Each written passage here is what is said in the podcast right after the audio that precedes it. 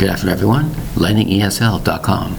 I'm also available on Instagram at lightningesl.53. Today's word is suffer. S U F F E R. You've heard this word many, many times from your parents. I don't want you to suffer like I did.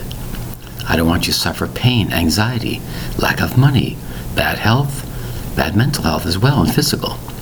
The word is suffer. S U F F E R. Two syllables for an important word. Your parents often said, I went through hard times and hardships, both mentally and physically. And they tell their children, I don't want you to suffer like I did. I had to learn the hard way. I want you to learn this way and don't suffer like I did. The word is suffer. S U F F E R. Thank you very much for your time. Bye bye.